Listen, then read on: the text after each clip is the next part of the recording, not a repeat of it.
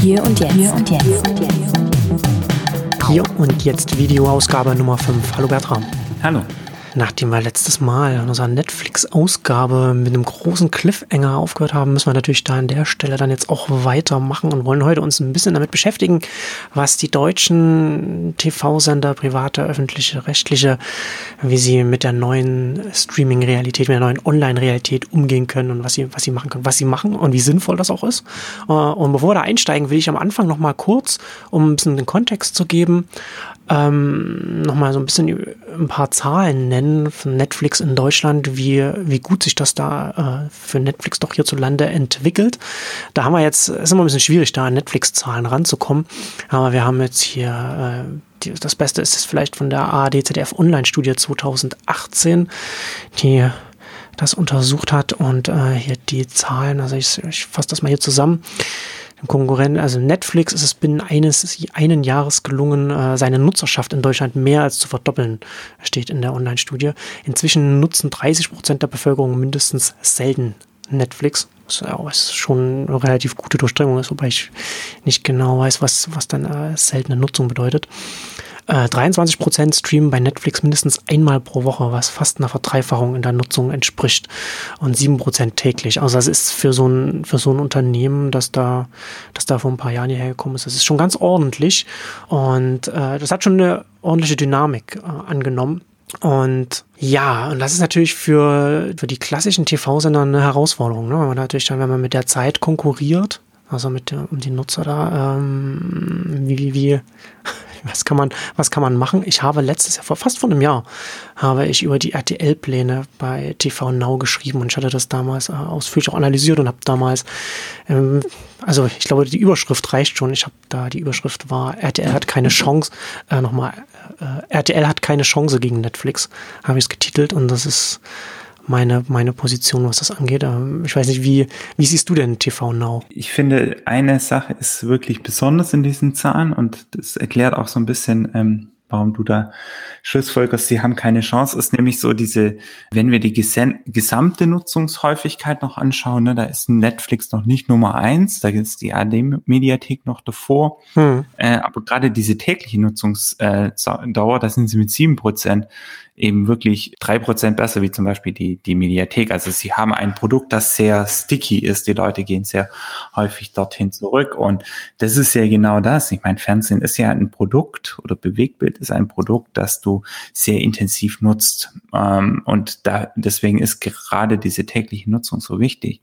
Und ähm, die große Herausforderung ist aus meiner Sicht ja, wenn man sich mal anschaut und überlegt, ne, so RTL oder selbst die RTL-Gruppe mit ihren verschiedenen Sendern hier in Deutschland, ähm, ist halt einfach äh, natürlich ein kleiner Fisch im Vergleich zu dem, was Netflix da aufbietet. Und mein ich finde zum Beispiel ein ganz interessanter Fall, ähm, der so ein bisschen das Dilemma hier aufzeigt, in dem sie sind, die Sender hier in Deutschland, ist ja, äh, wenn man annimmt und hört, ne, zum Beispiel äh, das CDF kooperiert mit Netflix, um Serien zu produzieren, mhm. ähm, dann spielen natürlich die Serien, also werden die Serien hier erstmal beim CDF laufen und auf der CDF Mediathek, weltweit aber überall anders. Jetzt kann man sagen, ist ja super für das CDF, ne? Sie kriegen ein Budget von Netflix, können besser produzieren, bla bla. Aber wenn wir es mal umdrehen, es gibt ja nicht nur das CDF. Quasi, was der Netflix machen kann, ist, sie machen das mit allen öffentlich-rechtlichen weltweit und dann die ganzen Inhalte kommen dann zu uns nach Deutschland. Und genau das ist ja quasi so die Herausforderung, vor der die Sender stehen. Und ich finde, ähm, aus meiner Sicht ist sogar, äh, haben wir eigentlich zwei bis drei Herausforderungen, gerade für die Privaten. Das erste ist, ich muss auf einem Pay-Markt, wenn ich mein Produkt, ne, TV, TV Now, die wollen jetzt, glaube 4,99 im Monat, muss ich mit Netflix konkurrieren. Ja. Auf einem Werbemarkt muss ich mit einem YouTube, mit einem Google, mit einem Facebook konkurrieren im Netz. Ähm, und das sehe ich sogar noch viel, viel äh, schwieriger, weil eben ja gerade, ja. wir könnten ja sagen, okay, hier geht's um neue Märkte, die werden gerade verteilt, äh, der Kuchen wächst und ähm, da wird schon noch was übrig bleiben für die Sender. Die sind ja hier etabliert. Das Problem ist nur, dass quasi, deswegen ist gerade der Werbemarkt äh, und der Shift zu digital dort so viel schlimmer für die Sender, weil das ja quasi in ihr Kerngeschäft eingreift. Wenn sie eben ein Prozent oder zwei Prozent verlieren in ihren traditionellen Einnahmen im Fernsehmarkt, dann müssen sie das ja deutlich überkompensieren im Digitalen. Und im Digitalen haben sie aber dann plötzlich dieses Problem, dass sie konkurrieren mit einem Netflix, mit einem Google, mit einem Facebook und so. Und sie konnten, und, und dann haben, äh, und, und das ist quasi äh, aus meiner Sicht die größere Herausforderung, ist, dass sie erstmal überlegen müssen, was bin ich denn im Netz? Ja, ich würde ja sogar noch einen Schritt zurückgehen und würde sagen, ähm, bei allem, was du jetzt genannt hast, ne, also zum einen die ZDF-Kooperation, zum anderen äh, die neue, der neue Marktumfeld, das neue Marktumfeld in der Werbefinanzierung, also auch äh, Marktumfeld mit Konkurrenz mit Netflix, lässt sich ja alles daraufhin zusammenfassen, dass wir auf der einen Seite äh, zum Beispiel ein ZDF haben oder ein RTL oder ein TV Now, das jetzt ein deutsches Angebot ist, ein deutsches Unternehmen, das was Deutsches macht, also etwas, etwas Nationales. Und auf der anderen Seite du Unternehmen hast, die global, international denken und agieren und dann dementsprechend auch ganz andere Skaleneffekte, ganz andere Kostenstrukturen haben, ganz andere Vorteile auch haben, mit denen sie arbeiten können. Ja, also wobei, also das, diese Herausforderungen haben wir. Das Ding ist immer, ich finde das äh, ganz interessant, ist ja, wenn wir das System anschauen, dann ist ja schon genügend Geld da um zu konkurrieren. Aus meiner Sicht haben die Sender die Ressourcen. Jetzt, ich würde jetzt nicht behaupten, sie haben es auf dem Content-Budget, ne? aber mhm. es ist ja jetzt nicht zwangsläufig so, dass sie nicht das Budget hätten, ich sag mal, sich zu differenzieren und mit dem differenzierten inhaltlichen Portfolio an den Start zu gehen und dort zu machen. Die, das, aber die zentrale Lücke, die wir haben, ist, dass quasi wir jetzt in 2018 angefangen wird zu konkurrieren in einem Feld, in dem Netflix jetzt seit äh, quasi 2007 aktiv ist. Ne? Und so, und das ist eben so, da fehlt sehr viel Know-how, da fehlt sehr viel Kompetenz, da fehlt quasi sehr viel äh, technische Infrastruktur. Und das ist eben genau die Frage, okay, wie kann ich quasi, äh, das, die Herausforderung ist ja, ich muss einerseits quasi aufholen und gleichzeitig nach vorne gehen. Und das in dem Feld, wo quasi mein Kerngeschäft noch angegriffen wird.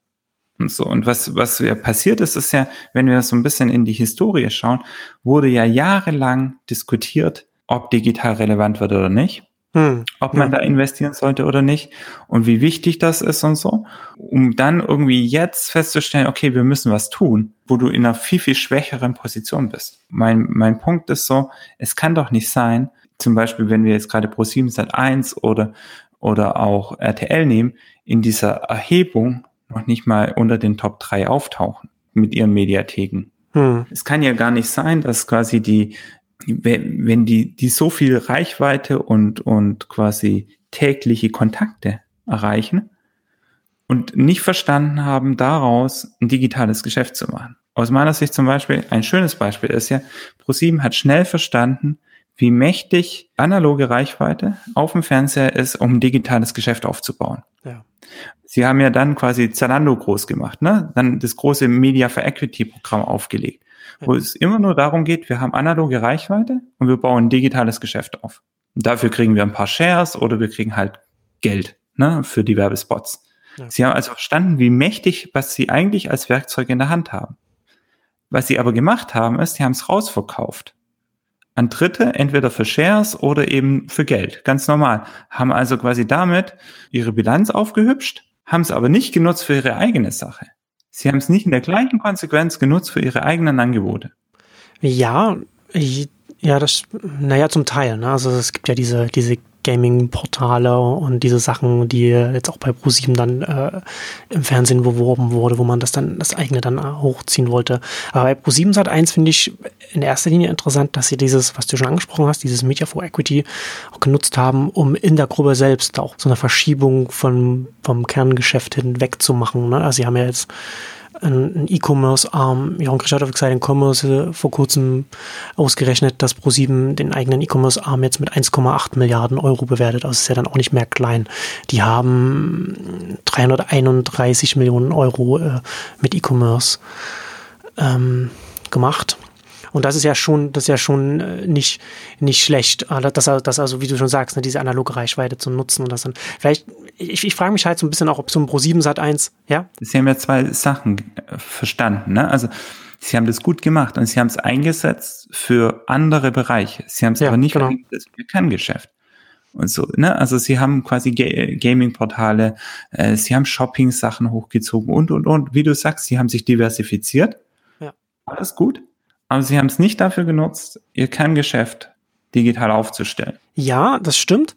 Aber ich würde sogar sagen, also wahrscheinlich werden wir dann unterschiedlicher Meinung sein, aber ich glaube, dass das die einzig richtige Strategie ist, weil ich nicht sehe, wie, wie sich so ein privater deutscher TV-Sender, so eine Gruppe wie sie ihr Kerngeschäft erfolgreich nach online bringen kann. Also dass dieses, dass, dass das private Kerngeschäft, Bewegtbild äh, online irgendwie funktionieren kann, neben einem YouTube, neben, neben den öffentlich-rechtlichen, neben Netflix, neben Amazon Prime Video, neben einem Disney Plus, neben einem, was weiß ich, was noch kommt. Da, da, da sehe ich schon für das Unternehmen selbst es schon sinnvoll, einfach zu sagen, okay, wir nutzen das, was wir haben und versuchen nicht nochmal was Ähnliches digital umzusetzen, so wie es jetzt RTL mit TV Now macht, und, sondern stattdessen schauen wir uns an, was funktioniert, was, wo können wir uns vielleicht komplett neu anders als Unternehmensgruppe aufstellen. Ist vollkommen, also ist vollkommen legitim, ne? Also so eine Strategie. Ähm, aber dann ist ja quasi so die Sache eigentlich burn the bridge, ne? Also so, ja. okay, wir melken die Kuh, die wir haben und äh, machen noch analoges Fernsehen und im Digital machen wir was komplett anderes. Hm. Ist ja aber nicht ganz so das. Ne? So, ich, äh, es gab zahlreiche Strategiewechsel. Ne? So, wir machen eine ja. 7TV-App, wir machen Sender-Apps. Nee, doch wieder nicht. Ne? Also sehr viel auch, wo man sagt, äh, wir wissen eigentlich gar nicht so genau, was wir wollen, oder wir ändern dieses, äh, dieses Vorgehen. Hm, was wir zum Beispiel gerade auch letzten Endes sieht man ja auch, dass irgendwann äh, selbst die, der Aufsichtsrat halt mal sagt, okay, wir wollen jetzt mal eine digitale Strategie, die nicht darauf beruht, dass wir quasi analoge, analoge Umsätze, also ich nenne es jetzt mal analog, aber ne, mhm. also ja. TV-Umsätze umlabeln in digitale Umsätze, indem wir halt einfach sagen, ja, wenn wir da Equity her drauf bekommen, dann sind es plötzlich digitale Umsätze, weil eigentlich war es halt doch wieder nur Werbeplatz. Ne? Mhm. Also so, äh, das heißt äh, quasi wir haben gemerkt, dass quasi selbst der Aufsichtsrat da irgendwann mal so eine, eine quasi eine Strategie einfordert und äh, dann entsprechend Schritte unternimmt, um da die Führung auszutauschen, äh, weil sie sagen, okay, als Medienunternehmen brauchst du vielleicht doch eine digitale aufgestellte Strategie und ein digitales Saal. Und das ist ja, also ich finde, es ist aus meiner Sicht ist es wichtig, dass wir deutsche Anbieter haben, die, die in diesem Markt konkurrieren. Und es ist wichtig, dass dass dort agiert wird. Und ich, ich sage nicht, also ja, die Plattformen sind groß. Ich, mein, mein erster Punkt ist, es wurde lange Zeit einfach versäumt, aktiv dort den Markt zu besetzen. Also so, wenn wir das mal uns so überlegen, wurde halt einfach lange Jahre das Feld allen überlassen. Ne? Also so, wenn, wenn du jetzt mal überlegst, eigentlich war Pro7 Sat 1 gut dran, die haben mein Video gekauft hm. zu einem Zeitpunkt, wo, wo YouTube noch lange nicht so groß war. Ne? Und mein Video war eigentlich zu der Zeit nicht schlecht positioniert im Markt. Sie haben es aber nicht gelernt oder nicht geschafft, aus diesem Asset, was sie damals aufgetan haben, irgendwas zu entwickeln. So, ne, ganz viele Ummodel-Aktion neu gemacht, dann neue Ausrichtung da, dann das, das, das. Also ganz viel. Ich weiß jetzt nicht, ob es jetzt überhaupt noch mal online ist, aber es ist auf jeden Fall kein Player mehr. Ne? So, äh, das sagt aber, ja schon viel aus, wenn man nicht mehr sicher ist, das, was, was damit überhaupt jetzt ist. Ja, ja. Ja, es, es lohnt sich nicht mehr, sich mit MyVideo ja, zu beschäftigen. Völlig irrelevant. Ja, ja. So, aber ne, ja. Äh, RTL hatte ja damals Clipfish, ne? So mhm, haben sie gesagt, genau. okay, wir ja. kaufen nicht zu, äh, wir probieren selber aus und so. Also sie waren ja aktiv, ne? So und das äh, es, es gab quasi Bemühungen, zumindest mit YouTube dort zu machen. Dann haben wir irgendwann gemerkt, okay, na, da kommen wir nicht auf den grünen Zweig, aber eben auch weil an diesem Zeitpunkt ja nie mit, wenn du zu diesem Zeitpunkt, als mein Video da war, mit den gleichen Inhalten mein Video gespielt hättest, die Pro7 Sat 1 jetzt auf YouTube bläst, dann würden wir jetzt noch über mein Video reden. Hm. Es war einfach, das ist ja der Witz. Also quasi die eigene Plattform hat das nicht bekommen, was jetzt YouTube bekommt an Content von Pro7 Sat1. Ne? Gleiche auf RTL-Ebene und so. Und das ist, das ist ja genau das. Also so, so da war so viel Infighting, wo man sagt, dass, dass quasi die eigenen Initiativen ist ja logisch, dass quasi ein, eine Plattform mit My Video, ich sag mal, größere Restriktionen oder mit größeren Restriktionen agiert hat oder agieren musste nach dem Kauf durch Pro7 Sat1 wie jetzt in YouTube. Ne? Also ich meine, YouTube kämpft gerade vor dem Bundesverfassungsgericht nee, oder Verwaltungsgericht darum, dass sie quasi die E-Mail-Adressen nicht rausgeben müssen von Nutzern, die die Copyright gesto äh, gestohlene Inhalte veröffentlichen auf der Plattform, ne? weil sie sagen, äh, äh, nee, nee, das haben wir nichts mit zu tun, aber wir sagen euch auch nicht, wer auf unserer Plattform äh, Fernseh- und, und Filminhalte hochlädt guckt mal, wie er zu eurem Recht kommt. Ne? Also so ähm, ist, ist, sag nicht mal, dem Urheberrecht gegenüber ein sehr entspannter Ansatz. Das kannst du natürlich nicht bringen, wenn du ein Fernsehsender bist und du dann gleichzeitig mit diesen Leuten am Verhandlungstisch setzt darüber, dass du die neuen Filme bekommst oder die neuen Serien bekommst. Ne? Also das funktioniert halt nicht. Also diese Freiheit hast du natürlich nicht. Aber trotzdem hätte es dort sicherlich Chancen gegeben, ähm, zu agieren. So, ne? das, ich sehe das wie du. Wir sind mittlerweile an einem Punkt, wo es eben nicht mehr so ist, wo ich sagen kann, ja klar, ich baue jetzt einfach mal eine YouTube in grün oder in blau oder in rot oder, oder ich baue Netflix nach und kann dann auf Augenhöhe konkurrieren. Das geht nicht so. Ne? Aber das heißt nicht aus meiner Sicht, dass du sagen kannst, du kannst digital nicht agieren, sondern du, es ist halt die Frage, ähm, und da kommen wir wieder, was ist denn meine Identität als Sender, wenn ich da hingehe? Und so, und da habe ich viele, viele Herausforderungen. Ne? Wenn ich pro sieben bin und ein Großteil meiner Quote hängt an How I Met Your Mother und Simpsons und anderen Serien. Hm. Muss ich mir überlegen, was ist denn dann? Ist es in digitalen das, was die Leute bei mir dann auf meiner Plattform sehen werden? Kann ich die Rechte mir leisten? Bekomme ich die Rechte überhaupt noch? Bin ich darüber differenziert? Das, das sind ja so Fragen, wo sie plötzlich die digitalen Anforderungen haben Auswirkungen auf, auf zentrale inhaltliche Entscheidungen in der ganzen Gruppe, ne? Ja. Und das, äh, da, da, da muss ich plötzlich mal anders denken und so. Und da muss ich andere Angänge bauen. Da muss ich quasi überlegen, okay, wie, wie kann ich mich abgrenzen von dem, was, was dort passieren wird. Da kommen wir ja schon genau in diese, in die Fragen rein, ne? in diese Probleme oder diese Herausforderungen, vor denen auch, auch die privaten Sendergruppen jetzt hierzulande stehen. Weil genau das, was du ansprichst, ne? diese Identität, diese, wie man, wie man äh, gegen, als, mit den Zuschauern wahrgenommen wird, ist ja bei den deutschen Sendern einfach auch nicht so stark. Ne? Also wenn du jetzt in den USA jetzt da schaust, ne, wo die Sender auch viele eigene Inhalte produzieren, da kann man halt ein, eine Identität, da kann man halt sehr deutlich sagen, äh, wofür ein HBO zum Beispiel steht. Bisschen, bisschen weniger vielleicht, wofür ein NBC oder so steht. Ne? Aber hierzulande, mhm. was du schon halt angesprochen hast, da leben ja die deutsche private TV-Landschaft lebt ja ganz stark von den US-Inhalten, die lizenziert und, und, synchronisiert werden, dann ausgestrahlt werden. Und das gibt einem keine gute, keine gute Basis für eine Identität. Also deswegen ist es ja ganz schwierig, da irgendwie wirklich konkret zwischen einem Pro7, einem Sat1, einem RTL zu unterscheiden. Klar gibt es da Unterschiede und so ein bisschen unterschiedlich, wie man das äh, anspricht. Aber man hat ja, wie gesagt, ne, auf der einen Seite diese lizenzierten Inhalte und auf der anderen Seite, was man dann selbst produziert, ist ja in, in, in sehr großen Teilen und in immer mehr wachsenden Teilen diese, dieses, dieses äh, Trash-Reality-TV-Formate, die man dann günstig produzieren kann, die einem aber äh, ich weiß nicht, inwiefern gut RTL hilft, das hat es, glaube ich, geholfen, so mit Deutschland so Superstars und so weiter, da, was die Identität angeht. Aber das sind ja zum Beispiel auch Inhalte, die einem online in einem, in einem Netflix TV Now Kontext auch nur bedingt weiterhelfen, weil das ja kein guter Backkatalog zum Beispiel ist. Das guckt man dann einmal und da geht man dann, das, was früher mal produziert wird, das ist dann nicht weiter in der Rotation, was dann neue Zuschauer dann irgendwann mal anschauen zum Beispiel. Im Gegensatz zu eben zum Beispiel den Netflix-Serien, wie wir in der letzten Ausgabe besprochen mhm. haben. Ja, ja, also das, das, das sind wir wieder bei dem. Ne? Ich muss erstmal mein, mein Portfolio so, sozusagen durchkämmen. Was in meinem, was in meinem Programmportfolio kann online überhaupt funktionieren? und ich werde, da, da werden Programme drin sein, wo ich sagen muss, das hat online keine Chance. Entweder weil ich die Rechte vielleicht nicht bekomme oder weil es online nicht funktionieren wird, ne, weil, weil das dort nicht, äh, wie du sagst, ne, keinen Backkatalogwert hat. Ich sehe da zum Beispiel Talk noch viel, viel krasser. So, hm, Talk ja. ist einfach durch. Ne?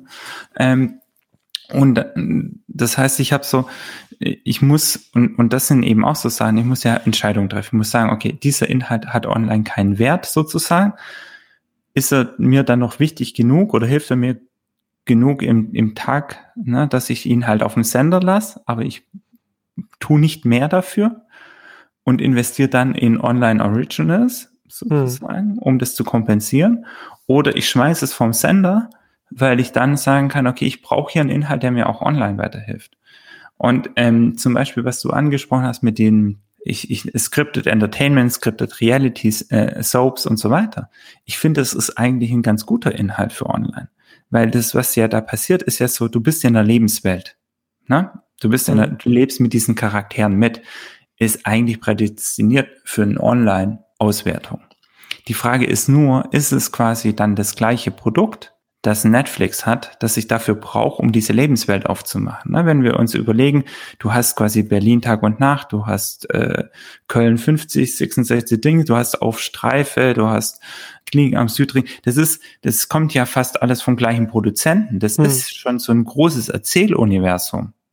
Wenn du, also das ist jetzt nicht das Marvel Universe sozusagen, aber es ist ein Erzähluniversum. Das hat ähnliche Dynamiken, hat, hat Charaktere, die zwischeneinander durchgehen, so spricht auch teilweise ähnliche Zielgruppen an. Jetzt kannst du dir doch überlegen, okay, na, wie kriegst du aus diesem äh, deutschen Marvel Universe sozusagen eine Welt geschaffen? Die online funktioniert, die vielleicht sogar noch ein bisschen weitergeht. Und das sind ja zum Beispiel auch Inhalte, die in extrem gut auf verschiedene Social Networks funktionieren, ähm, die gut auf YouTube funktionieren und so weiter. Also du hast eine digitale Nachfrage. Was sie mhm. aber noch nicht geschafft haben, ist, diese digitale Nachfrage zu transferieren in das eigene Produkt. Und natürlich mhm. die andere Frage ist, schaffst du es mit diesen Inhalten? Kannst, also kannst du diese Inhalte so paketieren, dass Leute bereit sind, dafür zu bezahlen. Ja, das war jetzt meine Frage, als du das, die sich mir in meinem Kopf gestellt hat, als du das gesagt hast. Ne? Also ob das sind Leute bereit, für diese Inhalte zu bezahlen, ähm, weil Werbung wahrscheinlich nicht ausreichen wird, um das zu refinanzieren. Also sehe ich nicht. Und deswegen dann halt die Frage, sind Leute bereit dafür, beziehungsweise wie viel sind Leute dafür bereit, oder wie viele Leute sind wie viel bereit zu bezahlen? Weil das ist ja dann auch das Problem, ne? gerade mit so, einem, mit so einem Netflix und so einem anderen, das, das knabbert ja dann auch an dem Medienbudget. Genau, aber du hast, äh, aber zum Beispiel, wenn, wenn du jetzt mal so auf Bedürfnisse gehst, ne, dann bist du bei Netflix sicherlich bei der großen Unterhaltung, ne, so Storytelling, ja. wenn du willst, die großen Geschichten. Super, Netflix, ne, abonnierst du dafür. Aber du hast vielleicht auch Fernsehen, ist auch viel über Eskapismus. Ich will meinem Alltag entfliehen, ich will lieber die Probleme anderer sehen, als mein, über meine eigenen Probleme nachdenken. Das ist Netflix bedingt, aber für, da ist RTL sicherlich besser aufgestellt bei dem Bedürfnis. Jetzt ist die Frage, okay, wie kannst du die, wie Zahlungs, wie hoch ist die Zahlungsbereitschaft für dieses Bedürfnis? Und vor allem als Fernsehsender ist doch die Überlegung, im Moment sind viele Kosten, die mit dem Fernsehen assoziiert sind, versteckt. Ne? So, du, ähm, du musst eigentlich, um heute RTL oder Pro7 zu sehen. In vielen Fällen bezahlst du einen Kabelanschluss. Hm. Kriegst du aber nicht mit, weil ist in der Miete drin. Ist schon mal das Erste. Dann bezahlst du das HD Plus Update. Kriegst du auch nicht mit, weil musst du halt machen, weil sonst ist alles, was du vom Satelliten bekommst oder vom äh, aus der Kabelbox halt grisselig, ne? Also ja. zahlst du auch nochmal dafür. Dann hast du quasi schon mal zwei Punkte, wo du schon mal für bezahlst. Hm. Bräuchtest du beide, beides Kosten, die du nicht hast, wenn du hergehst und, und quasi sagst, okay, ich, ich gucke jetzt online. Ne?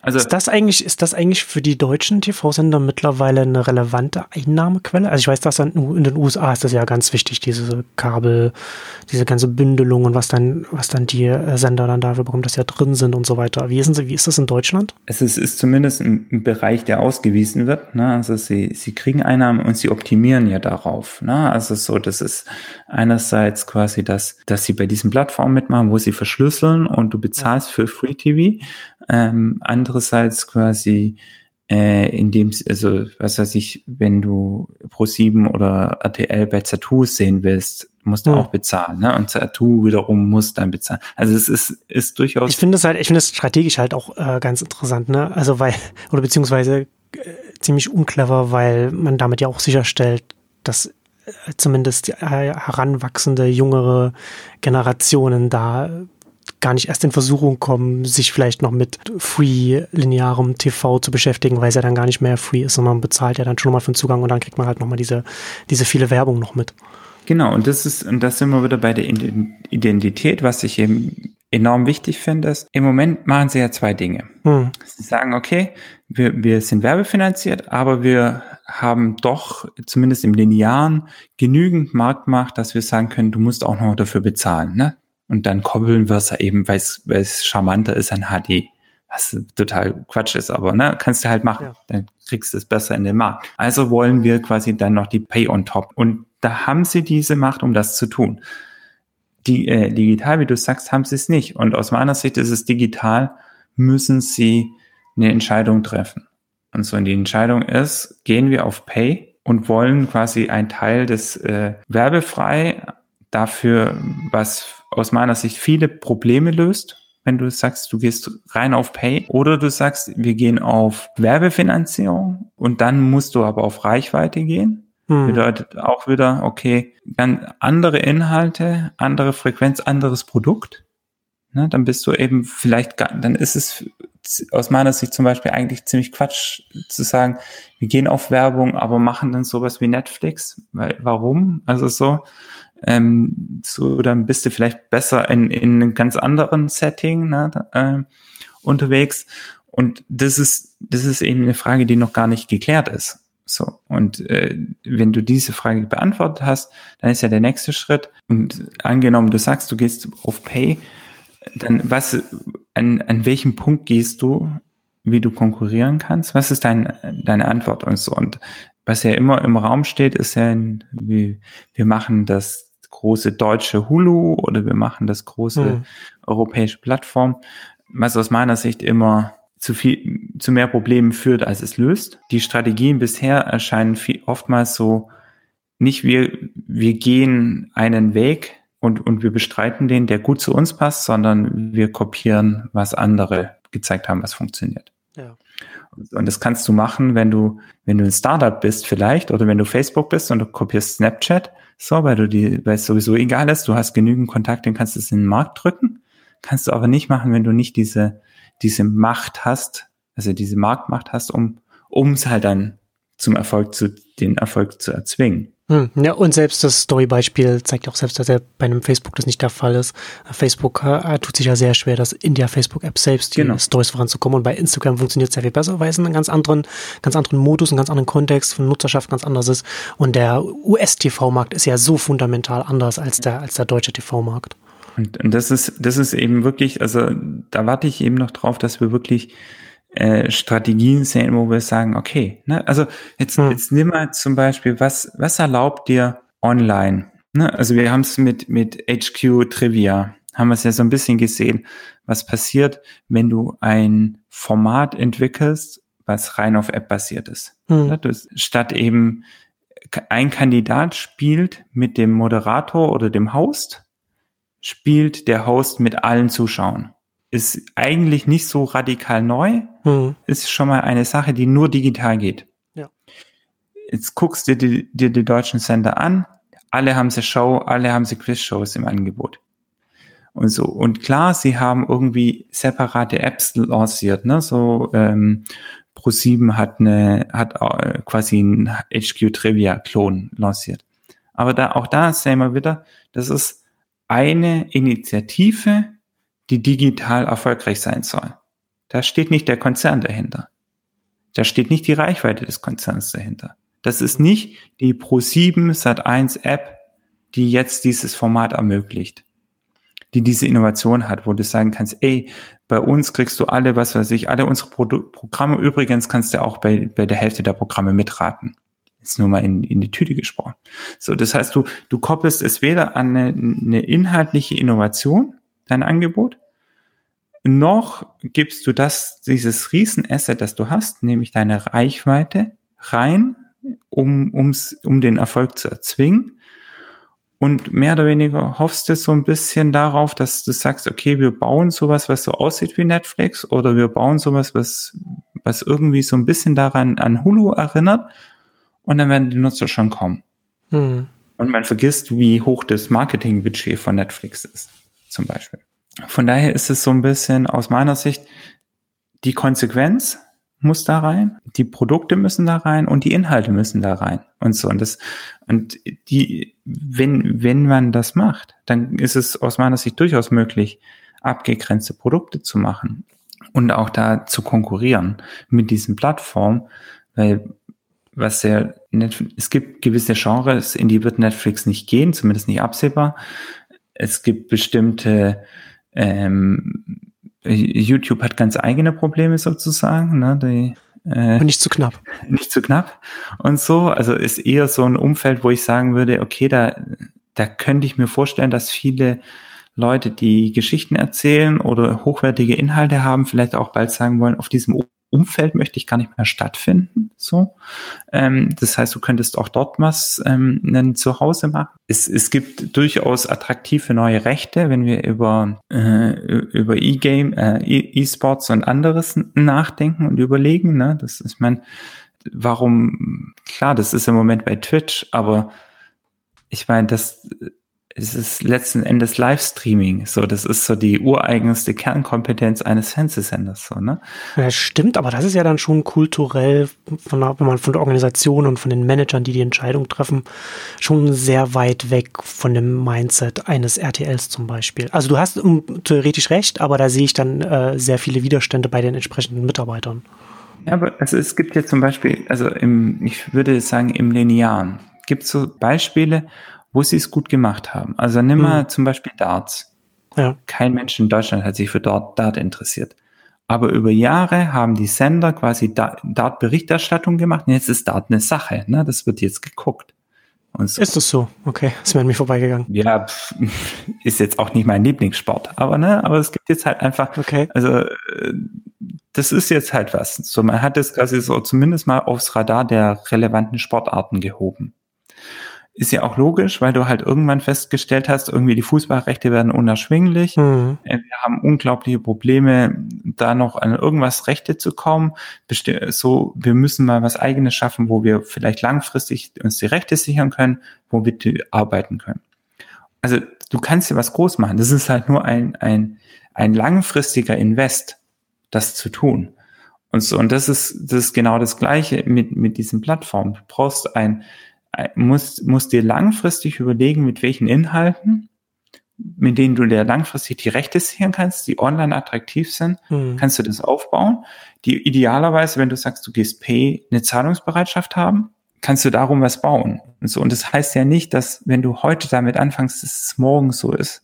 Das ist immer das, äh, sondern du, du brauchst dann auch diesen Atem und so. Und das ist so quasi, wir gucken immer die Endergebnisse an und vergessen den Weg dorthin. Ja. Wir, wir gucken uns Netflix an sagen, geil. Ja, das, ja, das, sagt man ja immer, ne? Also die, die, der Übernachterfolg, der Jahre gedauert hat. Genau, ja. Und, und das ist halt das. Und das, ähm, und äh, wenn, wenn man quasi sagt, okay, man erzwingt diesen Erfolg mit, mit langfristigen Aktionen und es wird eben für die, für die, äh, natürlich für die Börse und die Anteilseigner gerade bei den Privaten halt dann auch ein bisschen böse werden.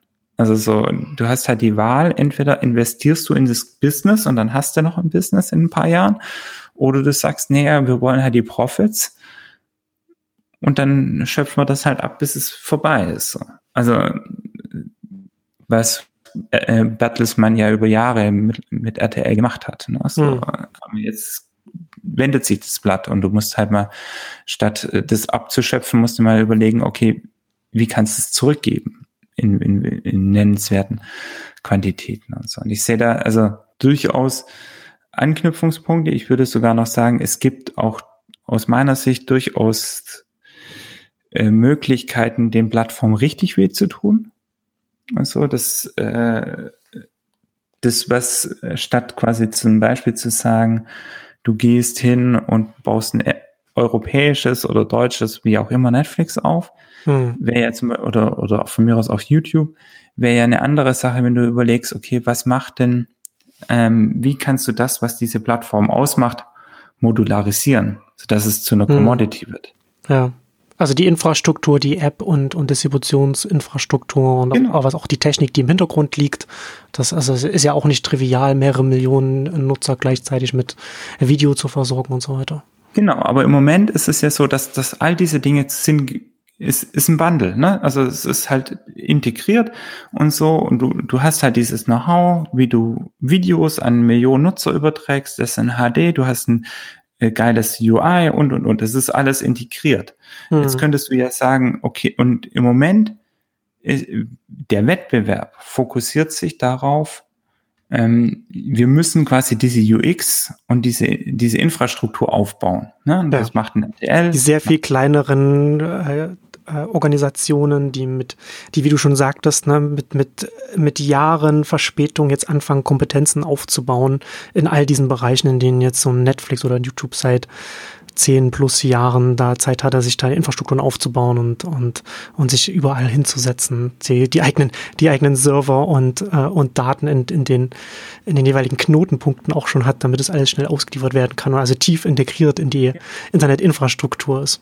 Und, und da bist du ja wirklich, und du konkurrierst, und das sind ja hochspezialisierte Leute, die du brauchst, ne? Du ja. konkurrierst damit mit all den Tech-Firmen, wenn du die engagieren möchtest. Also du hast eine riesen Herausforderung und, und quasi nicht nur konkurrieren sie dann um diese Talente mit den Tech-Firmen, sondern natürlich auch noch mit dem RTL oder mit dem Pro7 oder miteinander mit, dann konkurrieren. Miteinander.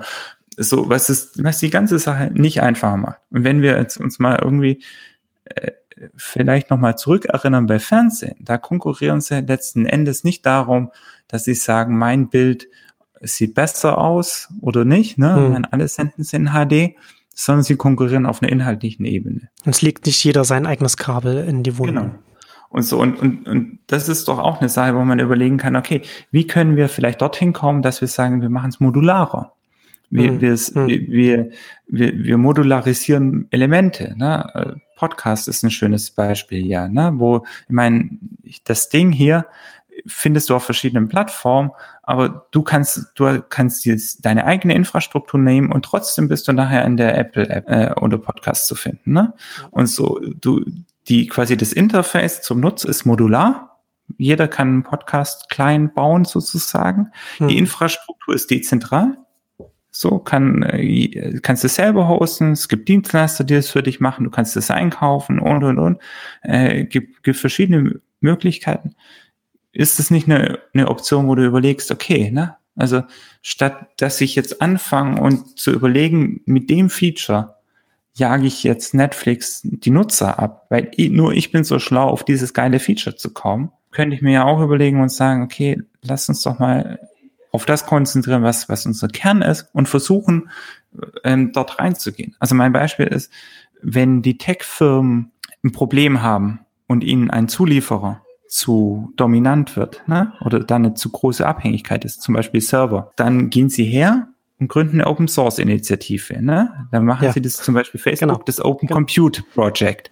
Man sieht aber sehr, sehr schön, was, wenn was Open Source gemacht wird, dass, dass das äh, nicht strategisch wichtig für das Unternehmen ist, das äh, zu behalten, sondern es möglichst, möglichst zum Kommodifizieren, was man dann. Genau, dass es viele Leute gibt, die das machen können. Genau. Also ne, hier Facebook veröffentlicht, wie du dir deinen eigenen Server bauen kannst. Was wollen sie damit?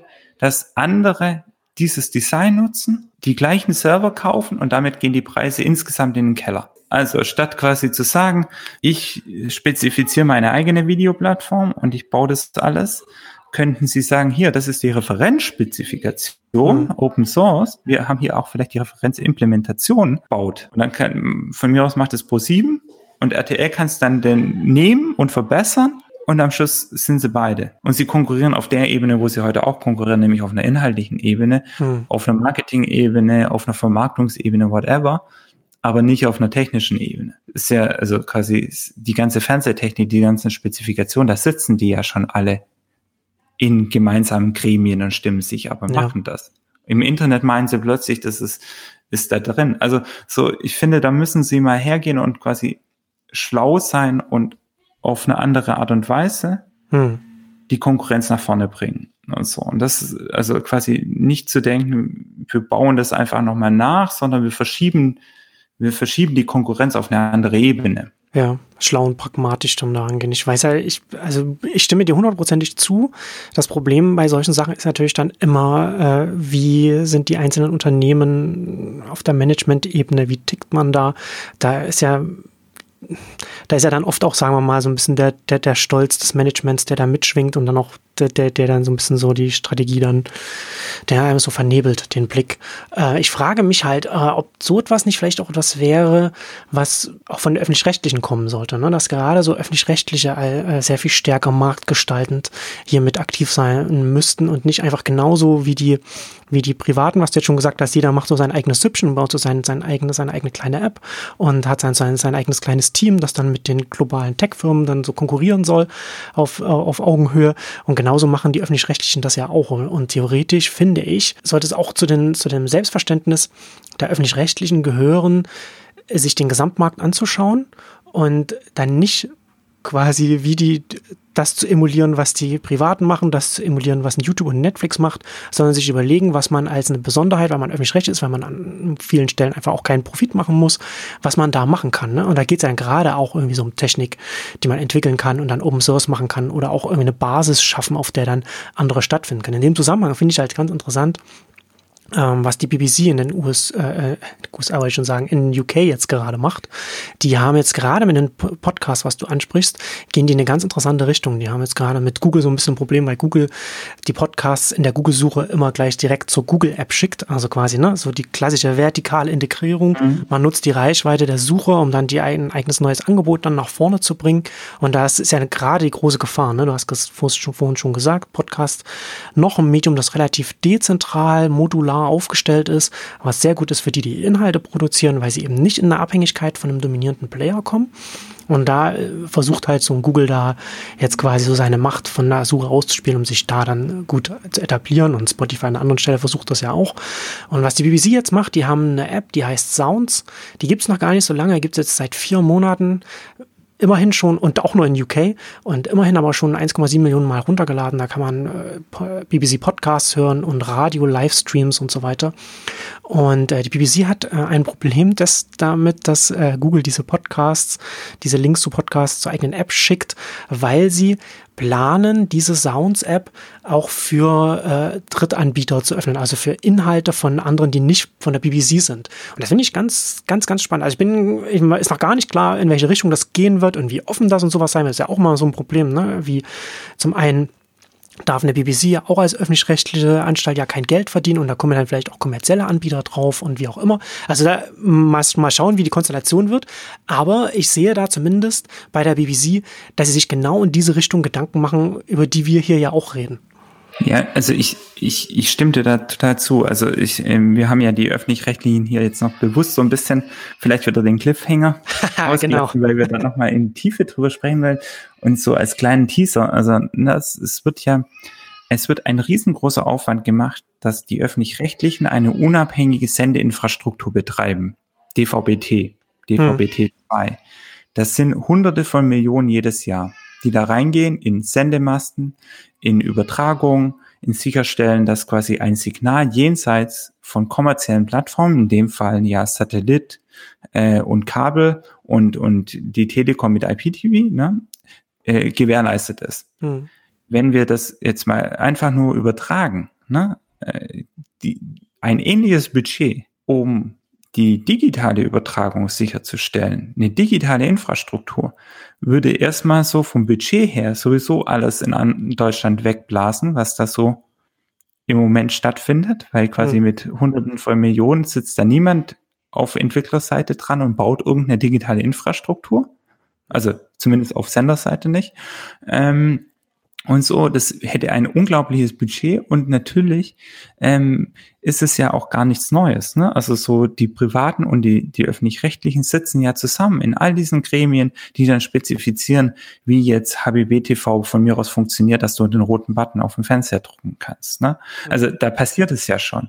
Was sie aber nicht machen, ist, sie sitzen nicht zusammen, um sich zu überlegen, wie sieht denn unsere Digi wie sehen denn unsere digitalen Plattformen aus und wie sorgen wir dort vielleicht für einen einheitlichen Standard der es uns erlaubt, dass wir am Schluss darum konkurrieren, ob die Leute jetzt lieber, was weiß ich, äh, Deutschland sucht einen Superstar, The Voice oder European Song Contest sehen wollen. Ne? Mhm. Das ist eben quasi so die, die zentrale Frage oder Herausforderung, die es da eben gibt. Und aus meiner Sicht würden alle daran gut tun, wenn sie sagen, okay, lasst uns mal schauen, wie wir dorthin kommen, dass wir quasi da vereinheitlichen, Standards setzen, modulare machen können, wo dann von mir aus ja auch äh, Startups oder andere reingehen können und dann schlaue technische Lösungen dort reinbauen können. Ne? Ist doch super, weil dann, dann ermöglichst du ganz viel Kreativität auf einer technischen Ebene, wenn du nicht mehr sagst, wir machen das jetzt hier alles selbst, wir sind so schlau, wir kriegen das alles selber hin, und du äh, ermöglichst den Sendern dann wiederum auf eine inhaltliche Ebene zu gehen und dort zu konkurrieren und auf der Ebene den anderen was abzuloxen und so. Und ich finde, da, da könnte so, um einen kleinen Vorgriff zu machen, vielleicht auch so eine Enabler-Rolle an die öffentlich-rechtlichen fallen, weil es aus meiner Sicht wahrscheinlich für sie einfacher ist, sich so zu öffnen, wie für die privaten. Ja, dann würde ich sagen, dann enden wir heute auch gleich wieder auch wieder mit einem Cliffhanger. Da müssen wir uns auf jeden Fall mit den öffentlich-rechtlichen auch nochmal intensiver beschäftigen, was die auch machen können. Da kann man ja mal auch mal auf der freien Wiese drüber nachdenken, über ganz, in ganz vielen verschiedenen Richtungen, was ein, wie eine öffentlich-rechtliche Anstalt heute sich eigentlich als Selbstverständnis haben könnte, sollte, äh, online.